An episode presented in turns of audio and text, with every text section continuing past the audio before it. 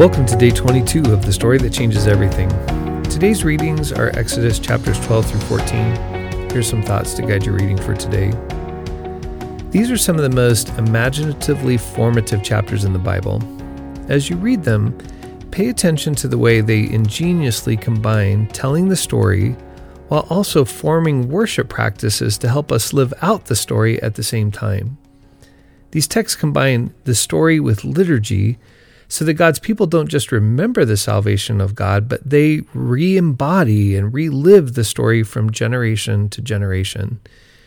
These chapters are not just the Passover and Red Sea narratives, they are worship liturgies for people to follow and see their lives through.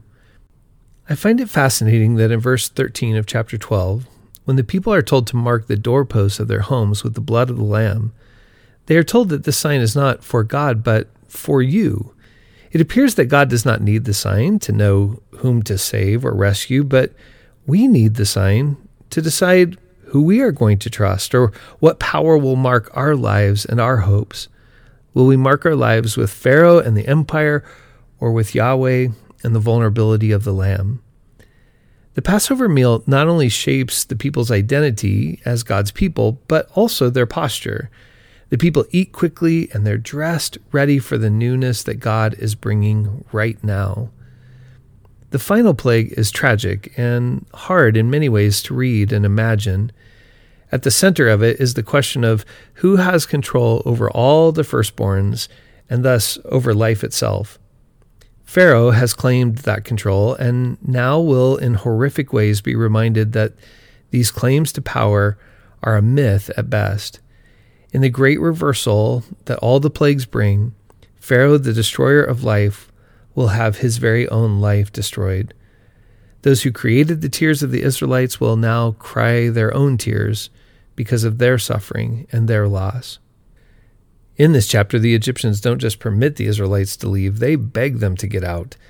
Just as God promised, the people left slavery not empty handed, but also blessed by reparations from the Egyptians that will now make their future life in freedom possible. Notice the hints in this text that this group of people who are leaving Israel are not only very intergenerational, but a bit diverse and inclusive as well. The text provides instructions for those who are not Israelites by birth on how they might join and participate in this redemption as well. Chapter 13 lays out not just the first liturgy of Passover, but the way that we, ongoing from generation to generation, should observe this same meal. Twice, the text makes mention of the formation of our children. Someday, as we're eating this meal together, our children will ask, Why do we do this? And this meal will remind them of the kind of people that God is forming us to become. We've not arrived at the Shema text yet, Deuteronomy chapter 6, verse 4. But in verse 9 of chapter 13, it's already implied that this liturgical formation will mark our heads, that place where other people can see how we've been shaped and formed, and will also mark our hand, that place where we see and are constantly reminded that we belong to the Lord.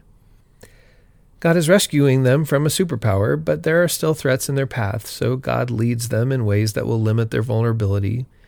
And notice the people grab Joseph's bones. This is the day that will officially begin to close the chapter on God's people's sojourn in Egypt.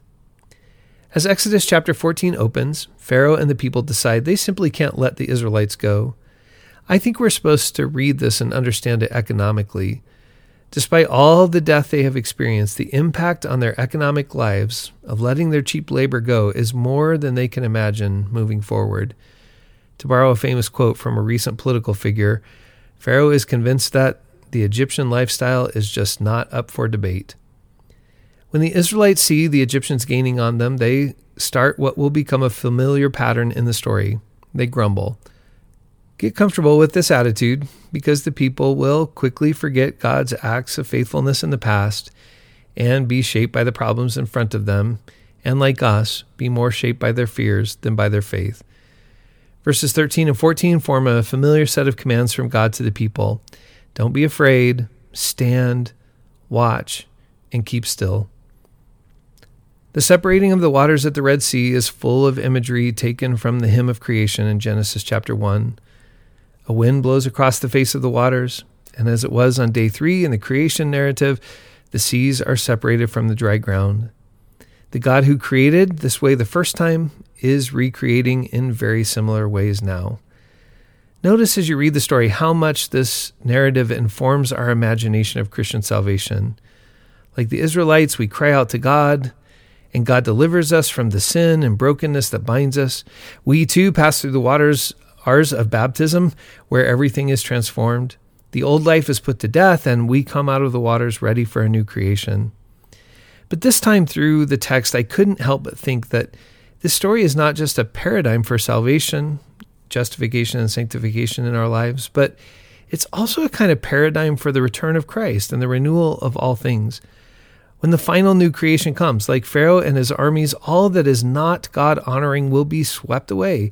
However, all that is God honoring and consistent with the good creation of God, all of that, like the Israelites and their possessions and their herds and their children, somehow all of that makes its way into God's new beginning. There's frankly too much to celebrate and explore in these texts today. That's why they aren't just stories we tell, but liturgies we live. Read these stories carefully and worship your way through them, looking for things you've never seen before. Listen to what the Spirit might say to you through the Scripture today.